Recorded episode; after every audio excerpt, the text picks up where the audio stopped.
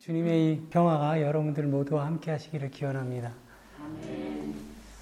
요즘 이렇게 활동이 많이 없고 이제 집에서 머무는 시간이 많다 보니까 어, 참 이런저런 생각을 많이 하게 돼요.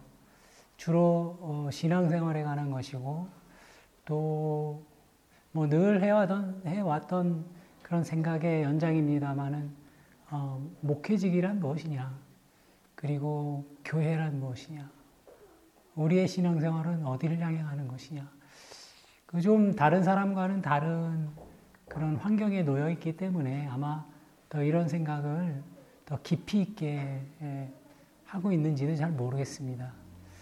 근데 그 저는 어 그런 생각을 하게 됐어요. 그러니까 신앙생활이라고 하는 것은 결국 우리의 마음을 닦아가는 과정이다. 어 이런 생각을 했습니다. 왜 그러냐 하면 우리가 그 성경 말씀 많은 말씀 중에 아주 쉽게 서로 사랑하라. 이런 말씀 우리가 알고 있잖아요.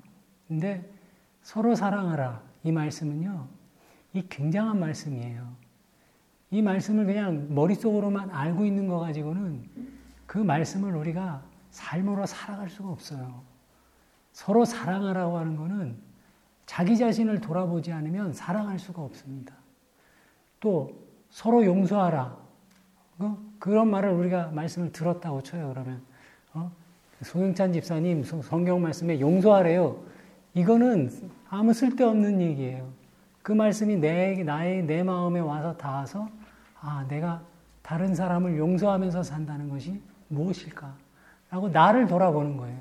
나의 마음을 돌아보고 나의 지금의 마음의 상태를 돌아보고 그렇기 때문에 예수님께서 하신 말씀 그리고 성경 말씀이 우리에게 들려주시는 말씀의 대부분은 너희들의 마음을 돌아보아라.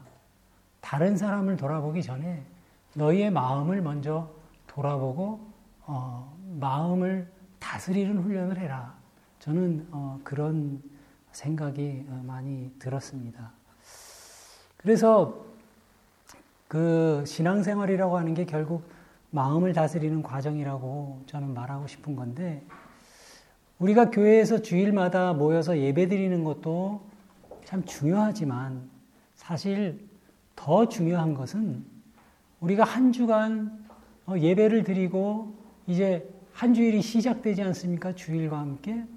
그래서 우리가 세상 속으로 흩어져서 살아가는 신앙인으로서의 우리의 모습. 그것을 우리가 삶의 예배라고 하죠. 그 삶의 예배를 드리는 시간이 훨씬 더 중요합니다. 세상은요, 어, 하나님을 믿지 않는 사람들은 하나님을 어떻게 알게 돼요? 우리를 보고 하나님을 보는 거예요.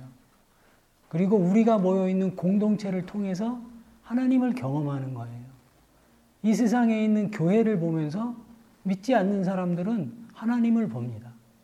근데 그 교회가, 그런 공동체가, 그런 성도들의 모습이 만약에 하나님의 모습이 나타나지 않는다면 세상 사람들은 하나님을 볼 수가 없는 거예요. 그렇기 때문에 우리의 그 신앙생활은 예배를 드리는 그 주일날 어, 교회에 모여서 거룩한 예배를 드리는 우리의 예배의 삶도 중요하지만 우리가 세상 속으로 흩어져서 평범한 생활, 직장 생활, 친구들과의 교제, 어, 그리고 어, 자녀를 돌보는 일, 또 개인적인 여러 가지 일들, 학교 다니는 일, 공부하는 일, 이런 것들도 우리의 삶의 영역에 속한다는 그런 말씀입니다. 여러분 세상에 재능 있는 사람은 참 많습니다. 그런데 여러분들도 아마 그런 것을 느끼시겠지만 우리가 요즘 참 아쉬운 것은 이 마음이 너그러운 사람, 이 마음이 너그러워서 무언가 이렇게 넉넉한 품으로 다른 사람을 이렇게 품어주고 그런 마음으로 다가서는 사람이 그렇지 그렇게 많지 않다는 것이 우리의 삶의 현실이 아닌가 저는 그렇게 생각해 봤습니다. 때때로 우리의 삶에 고독함이 찾아오기도 하죠. 때로는 외롭기도 합니다. 그러한 느낌을 우리가 안고 살아가는 것도 누군가 우리를 품어주는 그런 존재가 그리워지기 때문이 아닌가 저는 그런 생각을 합니다. 우리가 마음으로부터 누군가의 이야기에 귀 기울이다 보면 우리의 마음 속에 그 사람을 위해 기도할 수 있는 마음의 여백이 생기게 되죠. 그리고 마음으로 듣다 보면 그 사람 마음에 짐을 덜어지기 위해서 내가 무슨 일을 할 수 있을까? 이것을 생각하는 사람이 되어가는 겁니다. 기독교인으로서 이 세상에 산다는 것은 결국은요, 다른 사람들을 배려하면서 살아갈 수 있는 사람으로 살아가는 것이 아닐까. 여러분, 주님이 우리에게 가르쳐 주신 삶이라고 하는 거, 저는 그렇게 복잡하게 생각하지 않습니다. 사실은 아주 단순하다고 생각해요. 어떻게 하면 내가 더불어 살아가는, 함께 살아가는 사람들의 짐을 덜어주며 살아갈 수 있을까? 이렇게 마음 쓰며 사는 것이 저는 예수님의 가르침의 가장 어, 핵심이라고 생각을 해요. 예수님께서는 요한복음 14장 10절에서 어, 이 당신의 삶의 비밀을 어, 말씀해 주셨어요. 14장 10절 말씀인데 아버지께서 내 안에 계시면서 자신의 일을 하신다. 이렇게 말씀하셨어요. 아버지가 내 안에 계시고 내가 그 아버지의 일을 한다. 이 말씀은 내가 지금 내 뜻대로 뭔가를 하려는 것이 아니라 내 안에 계신 아버지께서 나를 통해서 당신의 일을 하신다는 것이다. 이, 이 얘기입니다. 이것이 지금 예수님께서 밝히고 계신 예수님의 어, 이 삶의 비밀이었어요. 오늘 우리는 하나님을 믿는다고 하지만 가만히 생각해 보면 우리는 오히려 하나님을 뭔가 어, 나의 의지, 나의 욕망에 따라 움직이려고 하는 그런 마음의 동기들이 더 많다는, 많을 때가 있습니다. 나의 결핍을 채우기 위해 를 원하고 또 나의 간절한 소망을 이루어 주시기를 바랄 때가 있죠. 그리고 또 어, 나의 병든 육체를 고쳐 주시기를 우리가 원하기도 합니다. 그러나 예수님은 내 속에 계신 그 하나님이 나를 통해서 당신의 일을 하시도록 자신을 열어놓으셨어요. 바로 이것이 예수님과 우리의 차이인 겁니다. 오늘 데살로니가 전서 그 2장 4절 말씀에서 사도 바울은 자신이 복음을 전하는 까닭에 대해서 어, 이렇게 말합니다. 데살로니가 전서 2장 4절입니다. 우리의 마음을 살피시는 주님을 기쁘시게 해드리기 위해서 그래서 복음을 전한다는 거예요. 우리의 마음을 살피시는 주님을 기쁘시게 해드리기 위해서 우리가 복음을 전한다.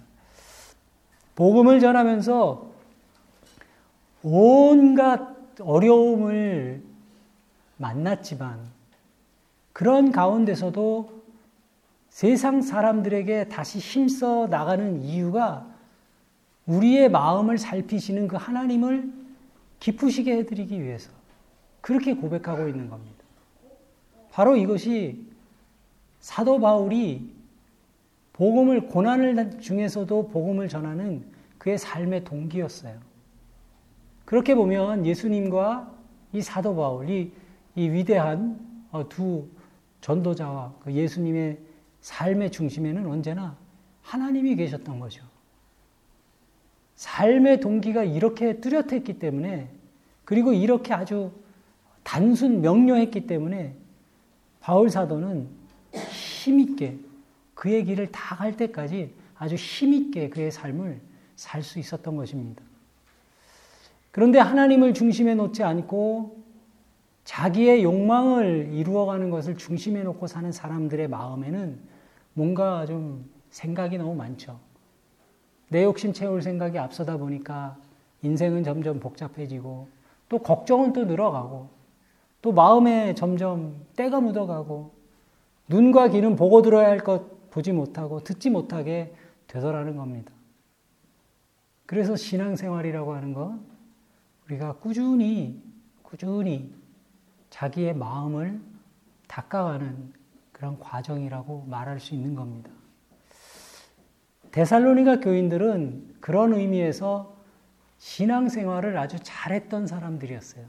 사도 바울이 이 데살로니가 교회 교인들을 아주 칭찬을 많이 했습니다. 그 사람들은 이 마음을 닦는 일에 아주 충실했던 사람들이에요. 사도로부터 배운 대로 살기 위해서 애를 썼고 또 날마다 새로운 존재로 변화되어 가고 있었습니다. 그래서 데살로니가 교인들을 생각할 때마다 바울의 그 마음 속에 가장 먼저 떠오른 그 단어가 뭐였냐면 감사였어요. 감사. 하나님 감사합니다. 데살로니가 교인들을 생각할 때마다 사도 바울은 하나님께 감사하지 않을 수가 없었던 거예요. 오늘 3절의 말씀입니다. 우리는 여러분을 두고 언제나 하나님께 감사드릴 수밖에 없습니다. 지금 바울이 하나님께 감사드리는 이유는 이 데살로니가 교회에 막 사람들이 막 더 많이 모여가지고 교회가 더 커져서가 아니고 아니면 그 교회에 이 바울을 추종하는 사람들이 막 더 늘어났기 때문도 아니에요. 바울 사도가 감사하고 있는 이유는 단 하나입니다. 그것은 사랑하는 교우들의 믿음이 점점 깊어지고 있다는 것을 사도 바울이 알게 되었기 때문이에요. 그 사실 때문에 바울은 너무 기뻐하면서 감사하고 있는 거예요. 그런데 여러분, 믿음은 언제 깊어집니까? 이제 여러분들 중에도 이제 신앙생활 조금 하신 분들도 계시고, 신앙생활이라고 하는 것을 한 지 얼마 안 되신 분들도 계실 거예요. 근데 여러분들 생각하기에 믿음은 언제 깊어지는 것 같아요? 좋은 목사 만나면 깊어지는 것 같아요? 근데 왜 안 깊어져? 나나 좋은 목사 아닌가? 아재 개그. 네. 믿음이 깊어지는 때가 있죠. 우리가 신앙생활을 이렇게 꾸준히 해나가다 보면 믿음이 깊어지는 때가 있어요. 아마 동의하실 거예요. 그때는 시험 받을 때예요. 근데 그냥 시험 받을 때가 아니라 시험을 받으면서 그 믿음을 굳건히 지킬 때 믿음은 자라게 되어 있습니다. 믿음은 이렇게 평안할 때 잘 자라지 않더라고요. 믿음을 지키기 위해서 내가 시련을 내게 다가온 시련을 기꺼이 감수하려고 할 때 우리의 믿음이 조금 더 성장하더라는 말씀입니다. 이렇게 미, 믿음도 어, 믿음이라고 하는 것도 이렇게 비약하는 단계가 있기 마련이에요. 그런데 바울은 성도들의 눈길이 세상에 사로잡히지 않고 하나님의 진실을 바라보면서 점점 그 이면의 진실을 소중하게 여기는 사람으로 되어가는 것을 보면서 하나님께 감사드리지 않을 수 없었던 거예요. 그러니까 신앙의 겉모습만 보는 게 아니라 데살로니가 교인들이 신앙의 그 진 면목을 깨닫게 된 것을 보면서 기뻐하고 감사하는 겁니다. 또 바울 사도가 하나님께 이 감사하는 이유가 또 하나 더 있는데 그것은 성도들이 함께 고난을 겪으면서 서로에 대한 사랑이 깊어가고 있다는 사실. 그 사실이 또 하나 감사의 이유였습니다. 데살로니가 교인들은 고난이 닥쳐왔을 때에도 서로 사랑하라는 그 주님의 그 말씀을 헛된 일로 만들 수 없다는 것을 그들의 삶의 모습을 통해서 보여주었습니다.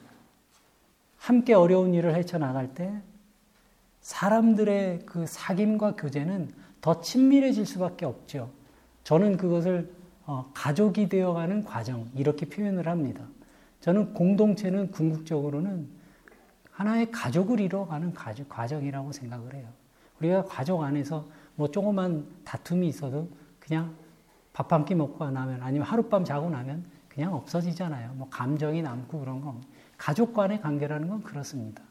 근데 저는 공동체는 궁극적으로 사랑을 바탕으로 하기 때문에 그런 하나의 가족 공동체라고 생각을 해요. 데살로니가 교인들은 더 이상 자기의 욕심 채우기에 급급한 사람들이 아니었어요. 그들은 남의 어려운 사정을 헤아리면서 짐을 함께 나누려고 하고 또 마음 넉넉한 사람들이 되어가고 있었습니다. 이러한 사실이 바울의 마음에 아주 큰 은혜와 감동을 안겨주었던 겁니다. 그리고 모든 그 변화의 중심에 하나님이 계셨기에 바울 사도는 그 하나님 앞에 감사하고 있는 것입니다. 이러한 감사가 우리 교회에도 그리고 저와 여러분들 가운데도 늘 함께 하시기를 기원합니다. 바울 사도가 데살로니가 교인들을 생각할 때 느끼는 또 다른 감정은 자랑스럽다는 거예요. 그것은 박해와 환란 가운데서도 그들이 간직한 인내와 믿음 때문에 바울 사도는 데살로니 교인들을 아주 자랑스럽게 생각하고 있었습니다. 초대교회 교인들은 안팎으로 아주 어, 적대적인 시선들을 견뎌야 할 때가 굉장히 많았죠. 초대교회 박해가 많았잖아요. 예수를 믿는다는 그 사실 하나만으로도 겪어야 되는 어려움들이 얼마나 많았는지 모릅니다. 실제로 우리도 어, 뭐 말씀대로 살아보겠다고 이렇게 어, 결심하면서 살다가 예, 직장이나 사회생활 하면서 눈총을 또 받을 때도 있고 그러지 않습니까? 뭐 아니면 주변에서 수근수근 야 저 사람 교회 다닌데 뭐 이상한 사람처럼 이렇게 얘기하는 소리 들을 때도 있어요. 아이 저 사람 알고 봤더니 목사래. 어? 아니 저는 그런 얘기 들어봤어요. 저, 저 유럽 삽니다. 그럼 다 반가워하다가요. 제가 명함을 주면서 아 저는 룩셈부르크에서 목회하는 목사입니다. 그럼 어 목사야 목사야 이러면서 슬슬 피하더라고요. 그래서 우리가 살면서 힘겨울 때 이 기독교인이라고 하는 정체성을 내려놓고 싶은 유혹을 받을 때가 종종 있어요. 실제입니다. 그렇지만 지금은 예수 믿는다고 해서 신변의 위협을 느끼는 시대는 아니지만 초대교회에서는 달랐어요. 초대교회에서는 예수를 믿는다는 것 자체가 큰 모험이었습니다. 그래서 우리가 잘 아는 로마서 10장 10절의 말씀 바울 사도가 이런 말을 했잖아요.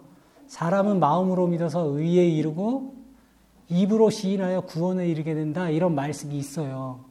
이 말씀이 어디에서 제일 많이 쓰여지냐 하면 요즘 그 믿음 없는 사람들한테 전도할 때 이 말씀 로마서 10장 10절을 들이대면서 야 봐봐 입으로 시, 시인만 하면 구원에 이른대 그냥 예수 믿는다고 말만 해 어, 그러면 구원을 얻는다는 거야.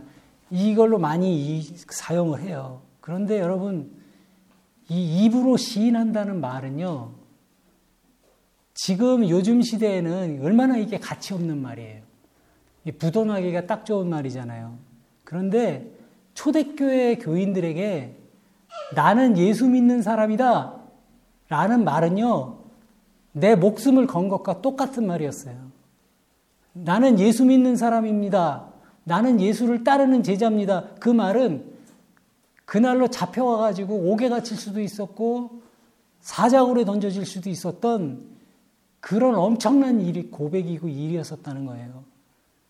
그럴, 그럴, 그럴 때 이 사람은 마음으로 믿어 의에 이르고 입으로 시인하여 구원에 이르게 된다라고 하는 것은 목숨을 내놓고 예수님을 그리스도로 시인하는 사람들에게 구원, 구원이 이르게 된다는 그 말씀인 거예요.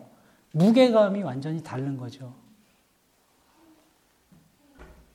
예수를 믿고 따른다는 것만으로도 그 닥쳐올 위험과 온갖 불이익이 뒤따를 것을 예상하면서도 나는 예수를 믿는다고 고백하기 위해서는 대단한 용기가 필요했던 겁니다.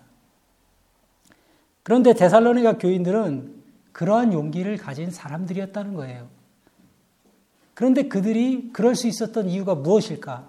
그것은 하나님께서는 성도들의 고난을 결코 허비하시는 법이 없다는 사실을 이 데살로니가 교인들은 굳게 믿고 있었기 때문이에요.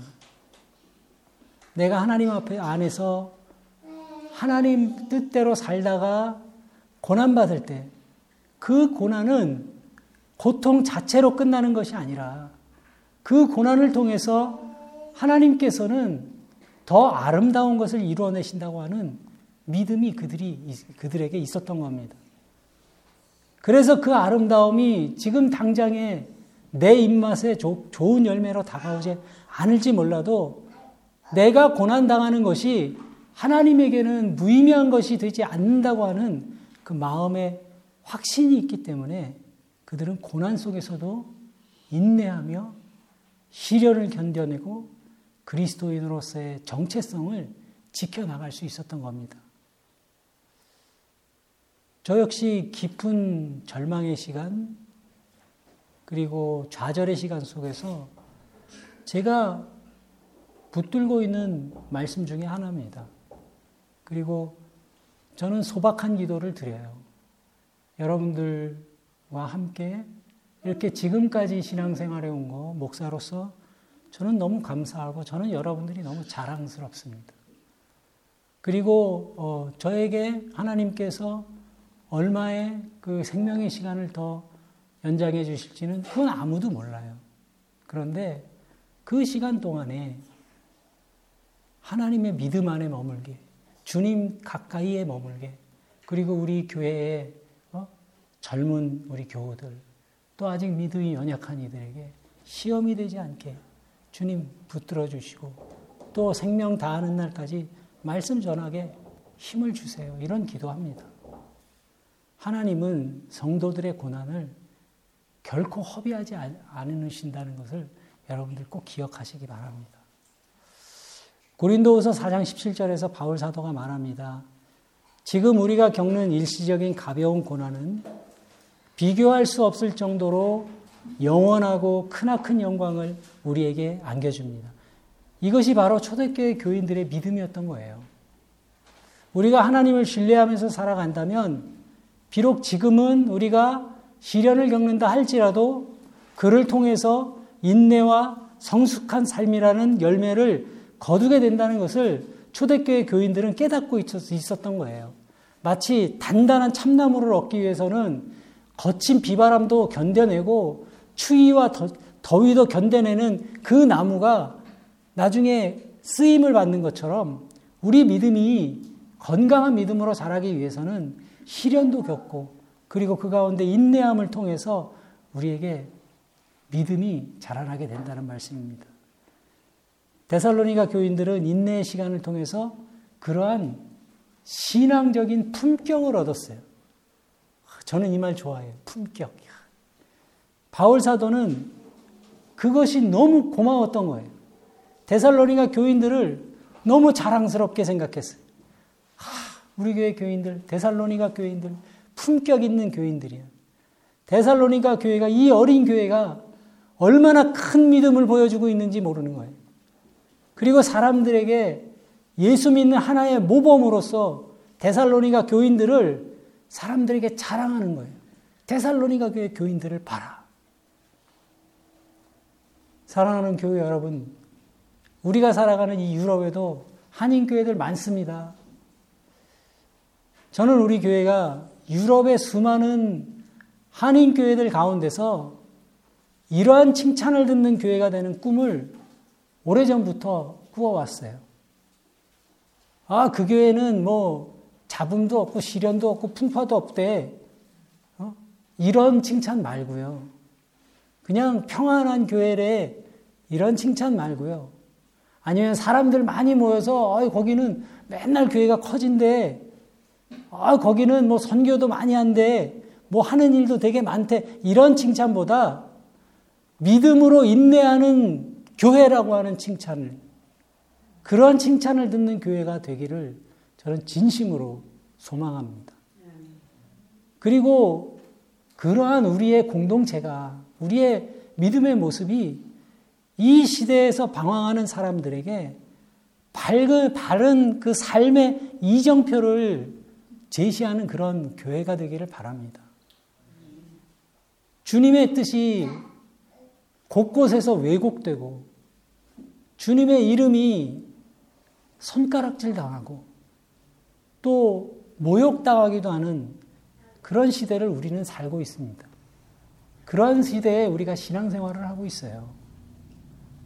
그러나 주님이 우리가 모인 이 작은 어린 이 공동체를 통해서 기뻐하시고 또 이 교회를 칭찬하실 수 있는 그런 교회가 되어가는 꿈을 꾸어보고 그런 꿈이 여러분들과 함께 이루어가는 작은 믿음의 꿈이 되기를 저는 간절히 소망하는 겁니다. 어떤 경우에도 자기의 신앙적 정체성을 버리지 않고 조금 손해보는 일이 있어도 하나님의 뜻을 따르려는 그런 어리석은 사람들이 많아질수록 이 세상은 조금이라도 더 살만한 세상이 되어갈 줄로 저는 믿습니다. 마지막으로 바울 사도는 사랑하는 데살로니가 교인들을 기억하면서 하나님께 기도하고 있는데 데살로니가 교인들의 안일과 행복과 물질적인 번영을 위해서 기도하지 않습니다. 바울 사도는 그들의 믿음의 성숙을 위해 기도하고 있어요. 우리 교인들 다 부자 되게 해주세요. 우리 교인들 다 건강하게 해주세요. 이런 기도가 아니라 우리 교인들 믿음 안에 성숙하게 해주세요. 참된 크리스찬 되게 해주세요. 이런 기도를 드린다는 말씀입니다. 11절 말씀입니다. 하나님께서 여러분을 그의 부르심에 합당한 사람이 되게 해주시며 또 그의 능력으로 모든 선한 뜻과 믿음의 행위를 완성해 주시기를 비는 것입니다. 바울은 성도들 한 사람 한 사람이 부르심에 합당한 사람이 되게 해달라고 기도하고 있습니다. 하나님이 우리를 선택하시고 부르시고 구속하신 그 이유가 무엇일까? 그것은 나의 일을 함께 하시는 주님의 초대가 아니겠습니까? 부르심에 응답한 삶을 산다. 이 말이 무슨 말일까요? 그것은 우리가 예수님께서 하신, 예수님께서 걸어가신 그 길을 걷는 발이 되고 예수님께서 행하신 그 손이 된다는 뜻일 겁니다. 주님의 눈길이 머무는 곳에 우리의 눈길도 머무는 것이죠. 하나님, 세상에 왜 이렇게 가난한 사람이 많은 겁니까? 우리가 만약에 그렇게 기도할 때, 저 배고픈 사람들을 위해 너의 먹을 것을 좀 나눠주어라. 그렇게 말씀하시지 않을까요? 하나님, 세상에 왜 이렇게 불의가 많은 겁니까? 내가 공의를 위해 수고하는 사람이 되어라. 그렇게 말씀하실 것 같아요. 우리가 주님을 향해 마음의 귀를 열어놓고 살아야 합니다. 그러면 주님은 우리의 속에 작은 씨앗 같은 것, 예, 씨앗의 형태로 숨어 있는 우리들의 선한 뜻이 꽃처럼, 아름다운 꽃처럼 피어나게 해주실 거예요. 여러분, 이 소망을 진실로 믿으십니까? 믿으시는 여러분들이 되셨으면 좋겠습니다. 우리가 주님께 여쭤보면 주님이 우리 속에 있는 작은 선한 씨앗들이 자라나서 꽃이 피어나게 해주신다 는 말씀이에요. 이렇게 우리가 마음에 고마움을 간직하고 조심조심 살면서 또 서로를 진심으로 공경하며 산다면 우리를 통해 주님의 이름이 영광받게 될 것입니다. 그렇게 주님의 이름이 영광받게 되면 우리도 그 주님 안에서 영광받게 될 것입니다. 이것이 오늘 성경 본문이 우리에게 말씀해 주시는 가르침입니다. 사랑하는 교회 여러분, 삶이 힘겨울 때일수록 더욱 하나님의 뜻에 충실하시는 여러분들 되시기 바랍니다. 꾸준히 우리가 그 길을 걷다 보면 어느 순간 우리 마음에 드리워져 있던 어둠은 물러가고 하나님의 은총이 햇살처럼 우리를 비추고 있음을 경험하게 될 것입니다. 우리가 있는 곳 어디에서나 잠들어 있던 사람들의 사랑과 이해의 마음이 새 생명처럼 깨어나는 그러한 역사가 우리 주변에서 나타나기를 간절히 소망합니다. 그리고 그러한 이 땅 위에 따뜻한 봄 소식과 같은 생명의 소식을 전하는 저와 여러분들이 되시기를 주님의 이름으로 간절히 기원합니다.